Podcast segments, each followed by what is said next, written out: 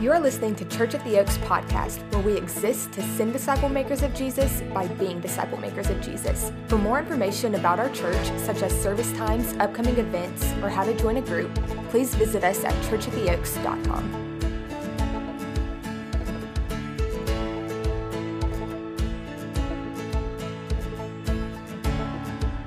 uh, my name is Britton. I'm the pastor here. If I haven't got a chance to meet you yet, We'd love to get to meet you. Um, get to hang out a little bit. Uh, I was, I was just standing over there before we came up, and I was just thinking about how we, we just sang about the mountains and the valleys, right? Some of you are on some mountains, and a lot of you are in some valleys. Uh, that's one of the most relevant things that we can, we can sing about, especially at this time of year, especially like college students. I mean, every single one of you is stressed out and busy and tired and whatever, right? Uh, every single parent in the room has had a kid that had flu in like the last five days, and you're real sick of that. Um, and all the rest of you are just tired of hearing about it. So, like, there's mountains and valleys is always relevant. Um, I, I, I, think that's, that's relevant also to our time in the Word this morning because we're, we're hitting, we're hitting uh, just a really important um, stage. And it speaks to like this desire in our hearts for a change of scenery. Would any of you like a change of scenery right now? It's February in Alabama, where 40 degrees is, for some reason, the coldest place on earth. And uh, all of us would, would um, love nothing more than a change of scenery. So it doesn't like maybe not just for the weather, but maybe like for life, maybe for the city, maybe for your circumstances. Like there's just there's a lot of us that is you know there's a, a long and a desire in us for just the, the season to change, the, the circumstances to change. We, we put a lot of hope in that. A lot of times we put a lot of hope in, in our circumstances changing. We put a lot of effort in changing our own circumstances and try to control those things and, and move things around so that we can get what we want, so we can be at this place of fulfillment, hope that we think would come if the circumstances would just change. When things are hard, when our desires are unmet, we're struggling in one way or the other, we're like, man, if I could just change my circumstance, everything would be okay. We start trying to make external shifts around us. External shifts happen, right? So I need a new city, I need some new friends, I need a new house, a new hobby, I need some a new relationship, I need a new church. Like I need if I could just change the external, I'd be good. How's that working for you? Because I know how it works for me, it ain't working at all, right? I put a lot of effort in trying to like you know manicure the landscaping of my life, and a lot of times it doesn't amount to much. We're jumping into the, uh, the books of Ezra and Nehemiah this morning. And um, I'll just tell you a little bit about Ezra and Nehemiah because you probably haven't read those in the, like the last week. You know, it's probably not your favorite. But like, so it's initially, originally, this was written as one book. Ezra and Nehemiah was one scroll. It was later divided in the 1100s, you know, for some reason. But it's, it's, one, it's one thing, all right? It's one thing. And it's, it's, it's, it brings to an end. Uh, the story of the Old Testament. So, this is our, if we're doing the whole story series, so if, if you're new around here first week, we've been walking through the whole story of God's Word from beginning to end. And this is the week where we're ending the Old Testament. Next week, we start the New Testament. Like that's it's a crazy it's a crazy movement, okay? And you would expect as we're ending the Old Testament, you'd expect there to be some sort of climax, like some sort of you know crescendo here. Uh, I don't want to spoil it for you, but there's not. Ezra Nehemiah is interesting too because like if you, if you are if it is your first week here, this is like we're talking about the last you know uh, book of the Lord of the Rings series or something, and you are going to. I mean, it's hard to know what's going on. A lot has happened, and so unless you've read all of that's come before this, it's difficult to make some sense out of it. I'm going to try to help you with that, but I, would really love to encourage you to go back and and catch up. All of our stuff's on the podcast. You can catch up in that whole story of God's word from Genesis chapter one to the end of the Old Testament this week, and and see the magnitude of what God's doing. All right. But essentially, what this, this book, Ezra and Nehemiah, essentially what it's doing is it's explaining what happens when the people of God, or some of them at least, are returning from exile back to Jerusalem, back to Judah. Okay, and so we talked about exile a while back, where that's the, whole you know, like the people of God has continually rebelled against him. He sent warning after warning after warning, and they didn't listen to the warning, and eventually came consequence for their disobedience and sin. They were exiled, like the, the whole like land was conquered. By Babylon. The people were taken into exile, not really knowing if they're ever going to come back or not. God sent prophets to encourage and comfort, but like there was consequence for sin. And so now we're at the end of this where they're coming back. It seems like the goodness is about to be restored, that all of this terrible is going to be, you know, wiped away, and this is going to be this beautiful and powerful moment of restoration. Everything's going to be okay. The external situation is going to be fixed. Everybody's going to be great. It's those moments you long for. It's not going to come. Just to help you out just a little bit, I, I don't know if you know this, but if you have a table of contents in your Bible, uh, if you'd flip over there, you know, just, just take a look at this for a second. Let me just help you like understand how the Bible fits together just for a sec. So if, if, and if, I guess you can turn on your Bible too, and there's probably a way to do table of contents there too, right? So this thing, let's like look at this. So you got the beginning, you got Genesis to Esther. That's, that's the history section. It's primarily telling the story of what, what happened, okay? Genesis to Esther is the history section. Then you get that a little bit, and you got the wisdom section. That's Job to Song of Songs. And that fits under there, but that's, that's wisdom literature. It's a different kind of genre. It's not just one, the Old Testament's not one story, you know, page one to the last page of it. The history section's over here. Then there's a wisdom section. Then there's the prophet section, which is Isaiah to Malachi. And the prophets are writing during different periods of the history section. Okay, so you got if if you're doing this chronologically, you got to go find the history section. Then you got to find the prophets that are talking about that and match those things up, which is kind of complicated to do, which is what we've been doing in the series, right? So to help you out, if you're looking at your table of contents, the prophets that were writing during the fall of Jerusalem, that was Jeremiah, his Lamentations that were there, Daniel, Ezekiel, those guys. But during the time of Ezra and Nehemiah, the very end of your Old Testament, you got Zechariah, Haggai, Malachi. Those are the people writing at the time of the return, which we're talking about this morning. Does that help you make some sense out of the way your Old Testament's arranged? Good. Okay. So like maybe you want to like draw some brackets around some stuff or something. You know. Uh, good. Okay, so that's how the Bible works. Anyway, a few weeks ago, um, we, we started reading as the southern kingdom, God's people fell further away with God, like they're, they're captured by Babylon. And Cyrus, king of Persia, Persia ended up conquering uh, Babylon. All right? So Jeremiah prophesied that was going to happen too. And Jeremiah also, we talked about how Jeremiah promised hope. I think all of us are looking for hope, something we can hope in, hope for this better future, this better outcome. And so Jeremiah promises these people that hope is coming. Jeremiah chapter 30, verse 3, it says this, it says, For behold, days are coming, declares the Lord when I will restore the fortunes of my people, Israel and Judah, says Lord, I'll bring them back to the land that I gave to their fathers, and they shall take possession of it. These are people are living in captivity. They've been living in captivity. Jeremiah is writing and saying, Listen, God told me, He's told me to send you this letter telling you, like, I'm going to bring you back. It's not always going to be like this. There's hope in that.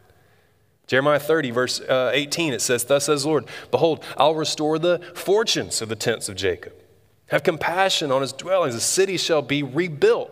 What's burned down, like it's going to be rebuilt on its mound. The palace shall stand where it used to. Out of them shall come songs of thanksgiving. The voices of those who celebrate. I'll multiply them. They shall not be few. I'll make them honor, and they shall not be small. There's going to come days when there's rejoicing in the city or what was taken away, what was destroyed, it's all going to be rebuilt. It's going to be okay, guys. It's coming, it's coming, it's coming. They've been looking forward to this the whole time they've been in exile, right? The whole time they've been looking for these promises of Jeremiah, right? But, uh, Jeremiah 31 31 says, Behold, the days are coming when I'll make a new covenant with the house of Israel and the house of Judah. Not like the covenant I made with their fathers on the day when I took them by hand and bring them out of the land of Egypt. My covenant that they broke, though I was their husband, declared the Lord. For this is the covenant I'll make with the house of Israel after those days I'll put my law within them. I'll write it on their hearts. I'll be their God. They shall be my people. No longer shall each one te- teach his neighbor and each his brother, saying, Know the Lord, for they shall all know me, from the least of them to the greatest, declares the Lord. For I'll for- forgive their iniquity, I'll remember their sin no more. So, this is what they're looking forward to. They're looking forward to like a restoration of place. They're looking forward to being freed being like, like let go, like somehow they're going to be freed again. Somehow they're going to enter into the, the place that was promised to them. It's all going to be the way that it was, but now better somehow because there's going to be this new covenant. They, like Isaiah was also right there. They're hoping Isaiah chapter 11 is about to come true. Isaiah 11, 1 says, There shall come forth a shoot from the stump of Jesse, a branch from his root shall bear fruit. So when prophecies about Jesus, the Spirit of the Lord shall rest upon him spirit of wisdom and understanding, the spirit of counsel and might, the spirit of knowledge and the fear of the Lord. Like they're thinking that when they get freed, when they get back to the promised land, when they have their change of external circumstances, when they have this place that they've been longing to be, when they get there, that the Messiah is going to come and everything's going to be as it should be. You have some things you're hoping into. Now, it may not be to that order of magnitude, all right? But there's some things that you're hoping for and you're looking forward to, and you're like, it, I mean, you're just on pins and needles, nail biter. Like, is it like hoping for some situations to come about or situations to be changed in your life? A lot of what their hope was in was in these external shifts, these changes, and they're waiting to see if God pulls these things off for them. It kind of makes Ezra and Nehemiah kind of a nail biter of a story because they're thinking, like, after all these years, it's finally going to come. It's all going to, the Messiah's coming. We're going to be restored. It's going to be great, better than it ever was. Everything's going to be perfect. But we could just get there. Everything's going to be perfect. That sound familiar to you? They thought the issue was their place, their circumstances. So their hope was in God fixing their external situation not in God doing anything inside of them. For, they thought, for these people, like they thought their problem was a physical place. They thought that was the place that they were in right now. Some of you feel like that. Some of you feel like the physical, like you, where you are right now, this city, this campus, like this, that is your problem. If I could just get out of here, man, I can't wait to get out of here. The next place, gonna be so much better. Is it? For some of you, it's not. For some of you, it's a new relationship. Man, if I just could get like if I could just get the relationship, the kind of guy that I've always looked for, you know, the kind of girl that I've always looked for, if I could just find them, everything would be the way it's supposed to be. One day, when I find them, when I find the one, some of you, it's a new job. Some of it's a job at all, you know, right? All your hopes in this, this, this career, this, this job, man. If I, could just, if I get that promotion, Everything's going to be the way it should be. A problem for you, for them, is external. My situation is the issue. So your prayer is God, would, won't you change my circumstances? God, won't you change my circumstances? It's really all you need from Him because you're hoping in the external. You're not hoping in Him. You just want Him to help with the external thing, right? God, I don't necessarily need you. I need you to fix that stuff because this is what I want. I want the place. I want the relationship. I want the career. I want the paycheck. I want the savings account. And if you can help me get those things, I'm good. They didn't want him, they wanted the, the external. Let's see what happens with that. Ezra chapter 1, beginning in verse 1, says this In the first year of Cyrus, king of Persia, so that the word of the Lord by the mouth of Jeremiah might be fulfilled, which we read. The Lord, stirred up the spirit of Cyrus, king of Persia, so that he made a proclamation throughout all his kingdom and put it in writing. Thus says Cyrus, king of Persia The Lord, the God of heaven, has given me all the kingdoms of the earth and has charged me to build him a house at Jerusalem, which is in Judah. We could talk about that for a long. That's crazy. All right, there's, the king of Persia's over here, like proclaiming that God has told him to build God a house and in Jerusalem, and he never, you know, like, it's a whole thing. So, whoever is among you, of all his people, may his God be with him, and let him go. Let him go up to Jerusalem, which is in Judah, and rebuild the house of the Lord, the God of Israel. He's the God who's in Jerusalem. And let each survivor, in whatever place he sojourns, be assisted by the men of his place with silver and gold, with goods and with beasts, besides free will offerings for the house of God in Jerusalem.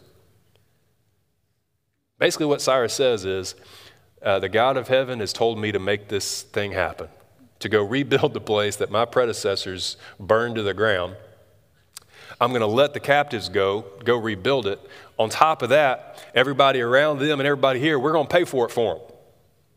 That's the plan. Now, if you think God can't move some mountains, that's a pretty sizable one, right? Um, and he's put it in writing. It can't, it can't be taken back. It's just, it's a decree. So this is what happens. Verse 5 says, Then rose up the heads of the fathers' houses of Judah and Benjamin, the priests and the Levites, everybody whose spirit God had stirred to go up to rebuild the house of the Lord in Jerusalem. So they all go. Not all the people, but the people that God stirs their hearts to go. So like people, they gather up like, uh, okay, you know, and they, they, they go. You know, it's interesting. Uh, sometimes we read stories in the Old Testament, or stories in the Bible in general, and um, we just kind of think that they're just stories. And for a lot of a lot of things that happen in the Old Testament, there's not like he's like, I don't know if there's any proof for this. It sounds like a nice story. Who knows if it actually transpired? Well, this one is, is interesting because in 1879 they found this thing. Uh, boop. That's called the Cyrus cylinder. Uh, the thing that it says that he just wrote, he, they wrote it on that. All right, that's what it says. It says exactly the same thing that your text says. They found it in 1879 in the ancient city of Babylon.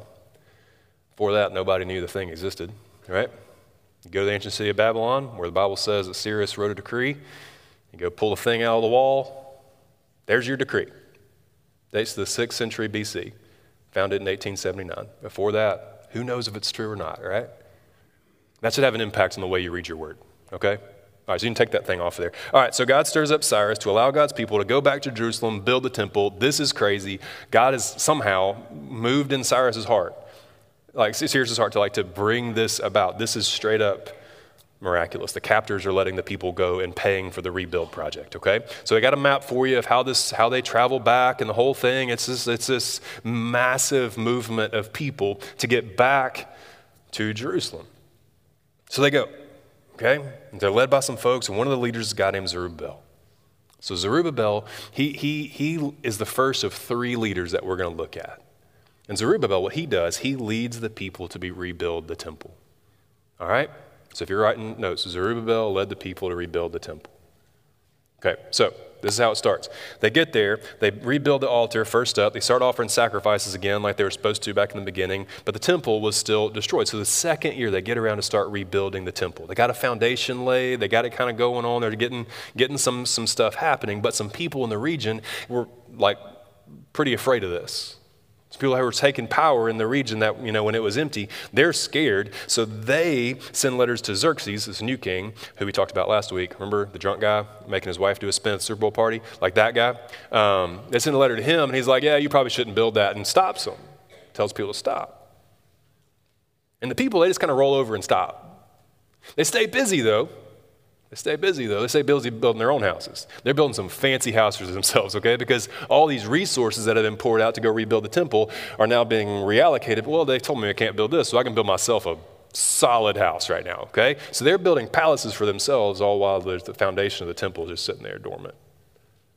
About this time, Zechariah and Haggai, the prophets that we looked at in your table of contents, they enter the story here and they start calling out the people for their motives, their hearts. Zechariah says, like, like, listen, you're prioritizing the wrong thing here. You've been sent to rebuild the temple, you're rebuilding your own palaces. That's not, there's a motivational issue there. Like, who, who are you really here to serve? You trying to build your castle or are you trying to build the kingdom? Incredibly relevant for all of us.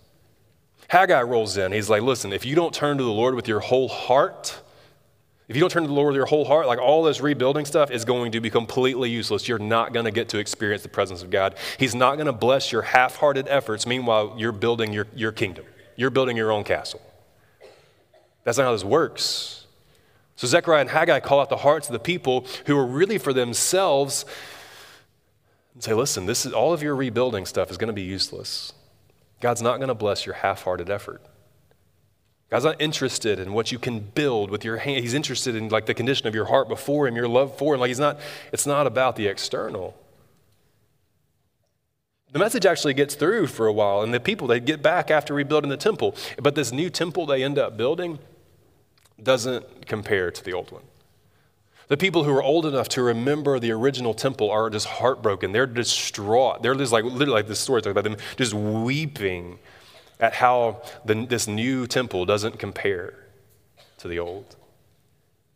So they kind of half heartedly keep going. The neighbors get all concerned about it again. They're trying to rebuild. The neighbors are mad. Send letters to the new king. This guy's name's Darius, right? And they, they say, hey, we got to get these people to stop. This, this, is, this is crazy. This is going to build this other kingdom. It's going to compete with you. Also, they're lying and saying that some previous king gave them permission. So Darius has to go do a search in Ezra chapter 6 sends like orders a search, like, hey, go, they, go see if somebody, go, go see if Cyrus said that we got to pay for this, all right? Goes and does a search, finds the thing I showed you earlier. I was like, oh, shoot, we got to pay for this. And so then tells the people that are trying to get the work to stop that they have to pay for the work. That's great. Love that. So they finish rebuilding the temple, complete the work. And it's supposed to be this moment, right, where everything's supposed to be right again. Like the Messiah is going to come. Everything's going to be restored to the way it was. He's, even though our hearts are kind of religious for ourselves here, like they finish the temple. They're, they're sacrificing like Solomon did at the, at the initial uh, opening of the temple throwing this huge party, right? And, and, and expecting the presence of God to, to do what it did before, where it just visibly, like tangibly filled the temple. The cloud of the Lord like so thick that no one could even go in it, right? It's just like God visibly, his presence right there among them. They're expecting that, and nothing happens. Nothing happens. Spirit of God doesn't move. The presence isn't there. It's just they built a building Meanwhile, they're really just wanting to build their own castle. There's something in all of us that wants to build our castle above the kingdom.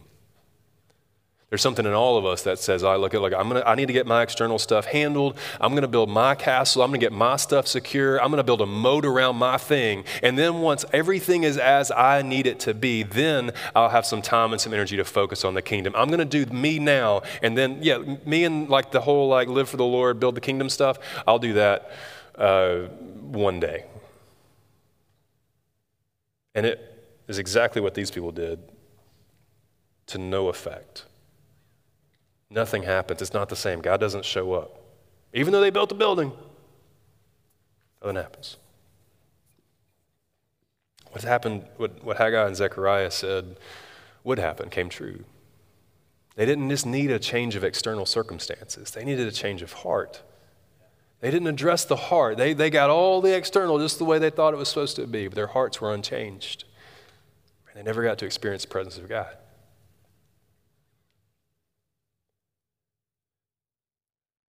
What have you been hoping in? Have you been hoping in building your castle? Getting the landscaping done, manicuring the lawn of your life, man. Like, like, or have you been on your knees, like, pleading with the Lord to change you. I'm not saying the situations that you're going through don't matter to the Lord, they absolutely do. But these people put their hope in the external, not in the Lord. Is your hope in the external? Is your hope in the new job? Is your, is your hope in like the career and the relationship and the whatever? Like, is that, is that where your hope is?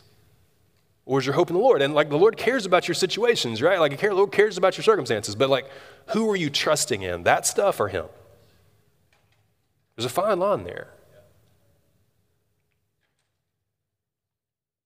People are back. They got themselves a big old building. God's presence sitting in it. Some of you are walking through a season that's similar, where you got a big old castle coming. You've got a solid foundation laid for your thing you're not experiencing the presence of the Lord because your heart's unchanged. For them, that's a mess. For us, it's a mess, right? The story keeps going. You're like, all right, surely the second leader, he's going to pull him out of this, right? This second leader is Ezra. I got a kid named Ezra. I like Ezra, all right? So the story keeps going.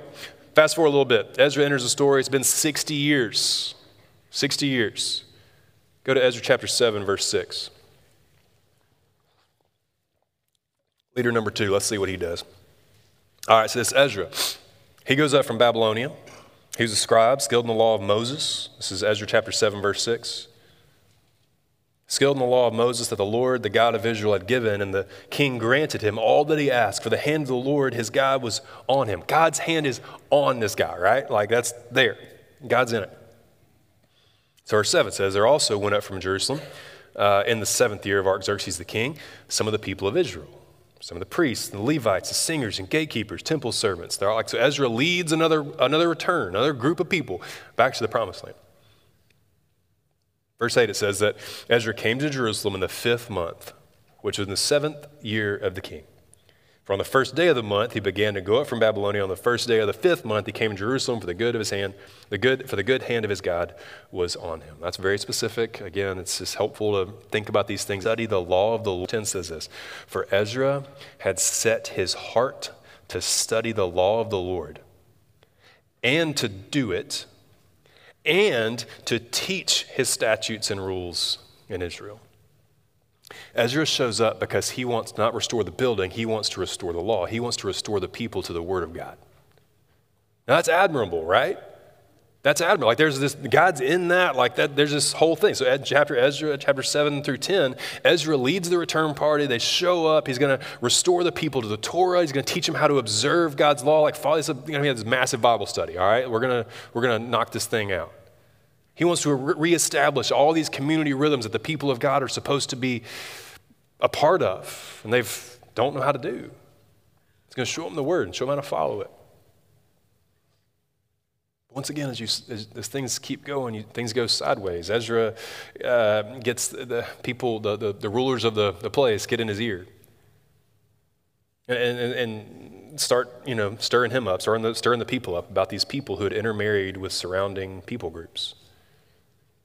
Ezra ends up in, in, enacting a divorce decree, saying, hey, if you've intermarried with anybody else from these surrounding areas, like you've got to divorce these people, despite the fact that the prophet Malachi, the last book of your Bible, the last book of your, your Old Testament, Malachi is writing at the same time about how much God hates divorce. Pretty soon, like the, like the politics and the, the, the pressures of like this, this place and these people like starts taking, even superseding what the prophets are saying. And like it, it's just a mess all over again. Ezra starts out like this is with an admirable intent. It ends in a mess. The third leader, the third leader is named Nehemiah, right? And so, like Nehemiah, he leads a third return. He hears about the disrepair of the city walls, and he's like, I, have got to do something about this. Feels this call on God, call, call from God to do something about the disrepair of the city walls, the city structure, right? We got the temple, we got the law, now we got the whole city structure, right? And God's hands on this one too. Nehemiah is the king's cupbearer, and at risk of his life, same as we talked about Esther going before the king last week, Nehemiah goes before the king and tells him what's going on and basically asks the king to give him permission and resources to go rebuild this city. And God leads the king to do it.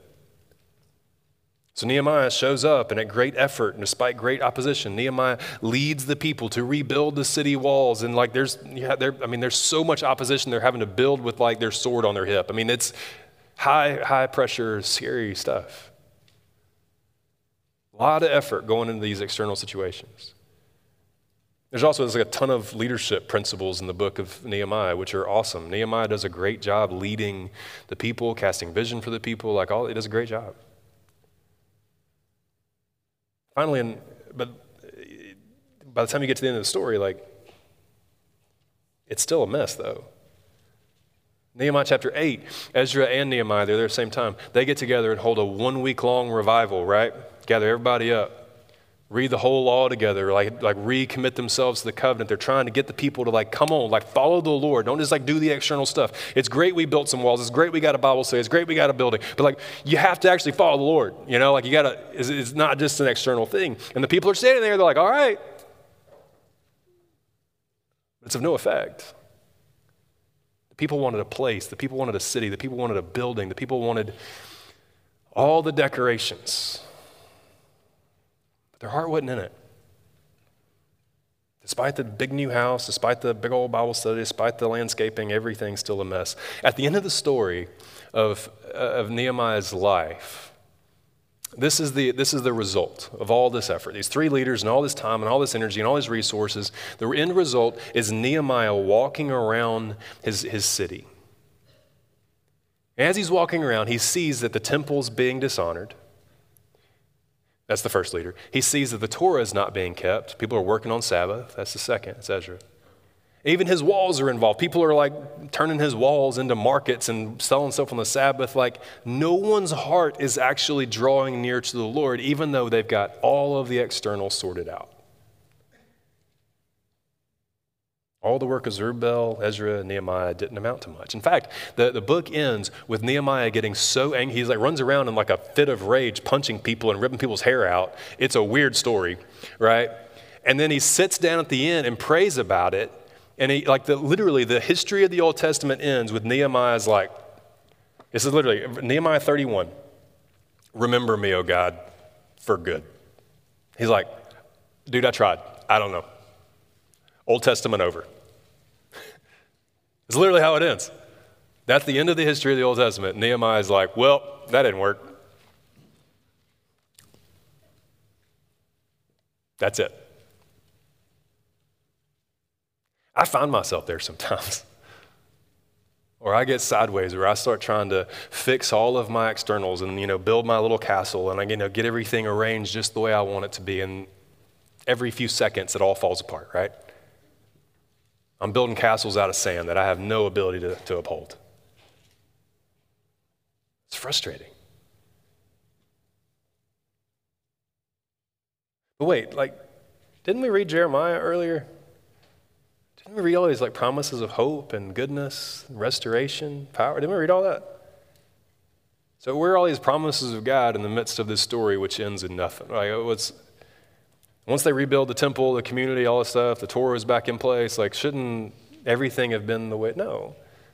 Because it wasn't a heart change, it was an external change. Have you tried to change your externals, but nothing really happened? You've tried to do that before? Change your circumstances?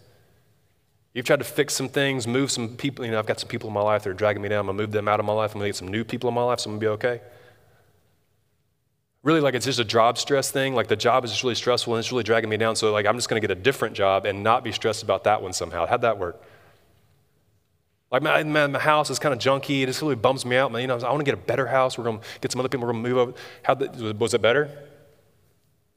Do you love it? No. I mean, it's, it's all just a mess. It's all castles made out of sand. There's, it's not that. None of that is of any effect. Here's the issue these people, they addressed all of their externals, but they failed to address what mattered most. Look, at, look again at, at God's promise to Jeremiah. Let's look at one more time. Jeremiah 31 33. This is a covenant I'll make with the house of Israel after those days, declares the Lord. I will put my law within them, I will write it on their hearts. There's an internal change, a heart change that Jeremiah is speaking to. There's going to come a day when like God is changing people's hearts, not their externals. Says, I'll be their God and they'll be my people. Ezekiel says something similar, but even more profound. Ezekiel 36, 24, it says this I will take you from the nations and gather you from all the countries and bring you into your own land. I'll sprinkle clean water on you. You shall be clean from all your uncleanness. From all your idols, I'll cleanse you. I will give you a new heart. I'll give you a new heart, a, a new spirit I'll put within. These is Old Testament stuff. They don't know nothing about Jesus, right? I'll give you a new heart, a new spirit I'll put within you. I'll remove the heart of stone from your flesh and give you a heart of flesh. I will put my spirit within you not in the temple, not in a building, not behind a curtain, not somewhere that you got to go. I'll put my spirit within you. We've talked about this, like this whole trajectory of these covenants where God's like trying to restore what was broken in the garden, like moving forward. Like there's this moment after moment where God's drawing closer and closer to his people and providing, like making ways to cleanse them enough to draw near to his holiness. And you get to, you get to Ezekiel, I'll put my spirit within you. That is crazy to them. That's crazy to us. I'm going to put my spirit within you, and that's going to cause you to walk in my statutes and be careful to obey my rules. Not because of your grit, not because of how determined and self controlled you are. I'm going to put my spirit in you. That's going to help you and enable you to walk in my statutes, be careful to obey my rules. You shall dwell in the land that I gave to your fathers. You be my people, I'll be your God. These people did not need a church building. They didn't need a better community. They didn't need better behaviors or a better location or better circumstances. They didn't need a bigger Bible study. They needed a changed heart. And they focused on everything outside of themselves. All their hope was outside. And God didn't change their heart because they didn't let Him. Their issue, my issue, your issue is the condition of your heart. Now, I know the things that you face and the difficulties that you walk through and the struggles that you walk through are immense. And yeah, I think God wants to move in and over all of those things. But is your hope in Him to move over those things, or is your hope in those things to be better and now you're going to be okay? These people, their hearts were never changed. I talk to a lot of people that get stuck here. I talk to a lot of people who get stuck here hoping in all this external modification. If this were different or that were different, everything would be great. Your hope is in your externals. Like, it, if I could just, I mean, it's funny. Like, I talk to people, man, if I could just lose some weight, everything's gonna be great. You could talk to some freshman boys, like, dude, if I could just gain some weight, everything would be great. All right? You're like, okay, you know? Man, if I could just get a house, man, I can't wait to like, we're gonna get married, we're gonna get a house, we're gonna put all, we're gonna, we're gonna blow everything we got on getting that house. And you talk to some other people who have a house, like, dude, if I, we're gonna blow everything we got to get a different house because that one's crap. You know, like, was, I, just change the circumstances. This new one's gonna be awesome. Everything's gonna be fine then. If I could just get a boyfriend, the right one, with hit my entire checklist, all 72 items. If I could get him to like me I'm going to, you know, there's going to be the spark, you know. Uh, we're going to complete each other, right? It's going to be wonderful. And then you get him, and they're like, dude, if I could just get rid of this boy, my whole life would be okay. Isn't it crazy how fast that switches? You're laughing because it's true. Some of you are dating that girl, and you're like, dude, my life would be so much simpler if she would just never talk to me again. Yeah. You prayed for her. Some of y'all are like, dude, look, I'm, uh, I, I just cannot wait till I get to move to a new city. I'm so tired of Tuscaloosa. Then the next three years later, like, if I could just move home, if I could just live on the same street as my mama, life would be a lot better. One minute you want new, next minute you want old. If I could just change majors, if I could just get a job, if I can get a different job, if I can find a better church, if I can get a different community, if I could have uh, like a more funny tribe leader, like if I could just oh man, everything would be fine. Some of you are like, if I could just, if I could just get one good night of sleep, everything would be great. No, it's not. None of that stuff matters. None of that's true. You're not going to get everything you want out of a little bit of a change of story. here's the message of Ezra and Nehemiah. None of that matters. It ain't going to change a thing. And if your hope is in it, you're going to be incredibly disappointed. And you're going to miss out on getting to walk in the presence of the Spirit of God. You're going, to get to, you're going to miss out on actually finding real hope and real peace, real lasting fulfillment, real lasting purpose for your life. You're going to miss all of that because you're so busy trying to build a sandcastle.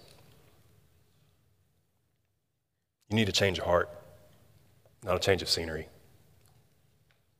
You need a change of heart, not a change of scenery. The Old Testament ends with this point of disappointment. It's like a big sign, like pointing forward, like there's got to be more to it than this.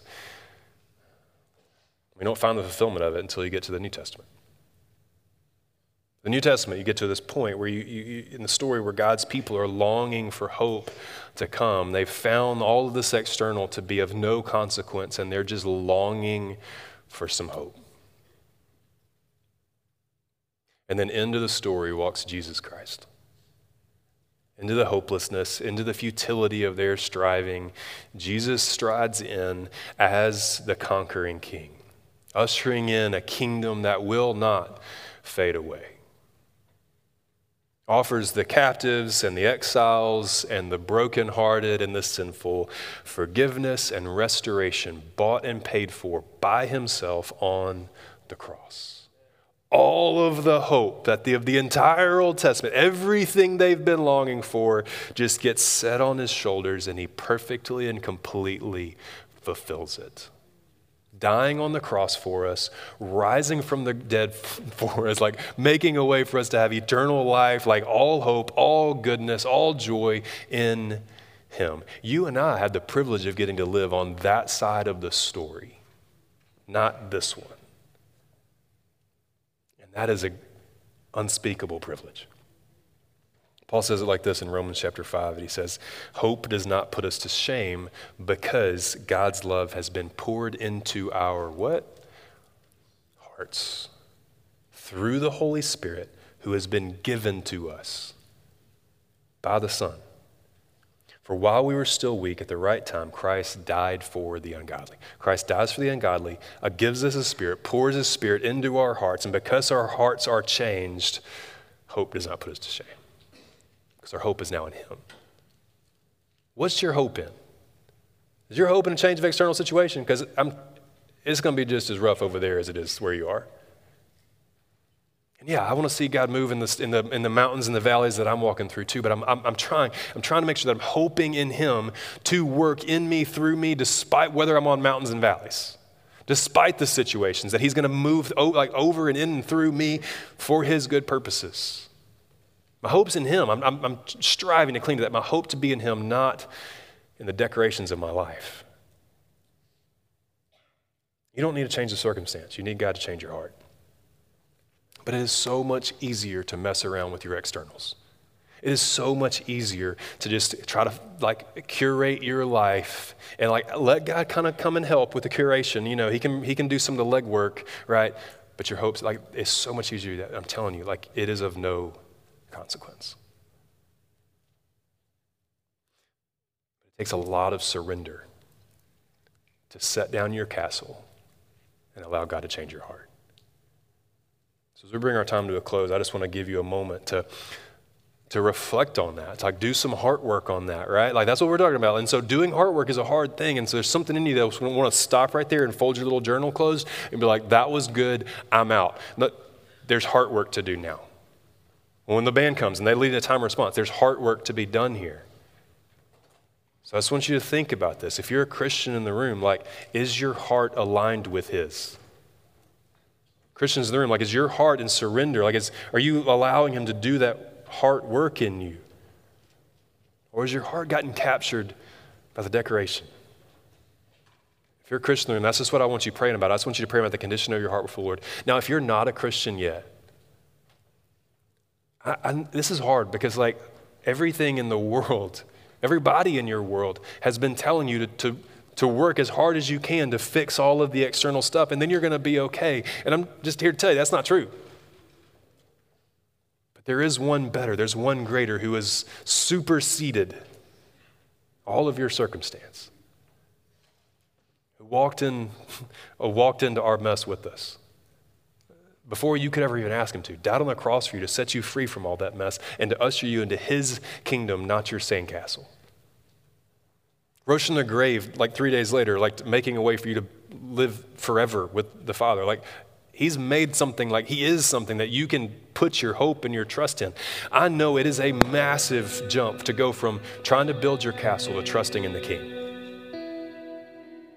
But there's a lot of people in this room who have investigated this, pressed into this, like done the research, like searched their own heart, searched the Word, like they've, they've come to find this Jesus to be true. And that may sound crazy to you where you sit this morning. I'm, I'm incredibly confident that if you'll lean in, if you'll, if you'll just, even right now, if you'll like pray, like, God, would you do something? If you're there, would you show me a better way? He'll answer that prayer. It may be six months, maybe five years. Some of you may have been praying that prayer for a long time, and today is the day. You're like, I have been chasing the externals. I need Jesus to change my heart. You can do that this morning, but it doesn't have to be a this morning thing. Maybe today's the step one of God drawing you out of all that mess of you trying to decorate your world, drawing you to Himself. Regardless, there's a point of surrender. If you're a Christian in the room and some things have captured your heart, there's a point of surrender to set some of those things down. I want you to do that right now where you are. If you're not a believer yet and you're saying, I'm not even sure any of this is real, like there's a point of surrender to say, God, if you're actually there, I'm listening. Let's take surrender. Why don't you do that right now? If you're in the room and you're saying, like, I've been chasing all kind of other stuff, but like I, I, I need God to change my heart for the first time. I need to be saved. And there's a point of surrender of laying all that stuff down and trusting in the person of Jesus. Your Savior and your Lord. That takes surrender. You can do that right now. And then there's something really powerful about having the opportunity to say that to somebody else. So our next step seems going to be in the back. And whatever it is you're surrendering, whatever it is you're laying down, whatever the external stuff is that you're setting down and trying to draw into the Lord, whether you're a Christian or not, I think there's something powerful about going back there to the back and talking to somebody at Next, Steps, Next Steps team, letting them pray for you. Come back to your seat. This has this effect of solidifying some things for you. So I pray that I'm, I'm hoping You know, praying that every one of those people back there at Next Steps is going to have a line of you saying, hey, this is what I'm setting down. This is what I've been chasing. Would you pray for me? And I know that the Lord's going to move in that, move through that. I'll leave you with this, and I want to pray for you. You don't need a change of scenery, you need a change of heart. So, in the next few moments together, what are you going to do about it? Let's pray together. Father, I know in my own life this one's this one's tough for me. I keep finding myself going back and chasing after just all this external stuff and, and thinking that hope and goodness is going to be found in them and not in you. And Lord, I pray that you forgive me for that. For every one of the believers in the room, like I pray that you would just forgive us of that. That you would show us the things that we've been looking to and trusting in, trying to find our hope in besides you. And this morning, right now, that we would set those things down. God, I want to pray for my friends in the room who aren't Christians yet, and I know that setting down all this, this life that they've been trying to live for and trust you with life is, is a terrifying thing. God, I pray that by your Spirit that you would move in them. Show them that real goodness, like real lasting hope, real lasting freedom, real lasting purpose is only found in you. It's not found in their castle. Help them to move towards you this morning I pray for those in the room who are just right on the cusp of trusting you as Savior, that this morning would be enough, that you would move by your Spirit, draw them to yourself, and they trust you as Savior right now. God, move during this time. We trust you. So, let me pray. Amen. Why don't you stand? Next step is open for you. You respond how you need to. Thanks for listening to this week's podcast. For more sermons like this, you can give us a follow at Spotify or Apple Music. If you want more information about our church, you can check us out at churchattheoaks.com. Church, you are sent.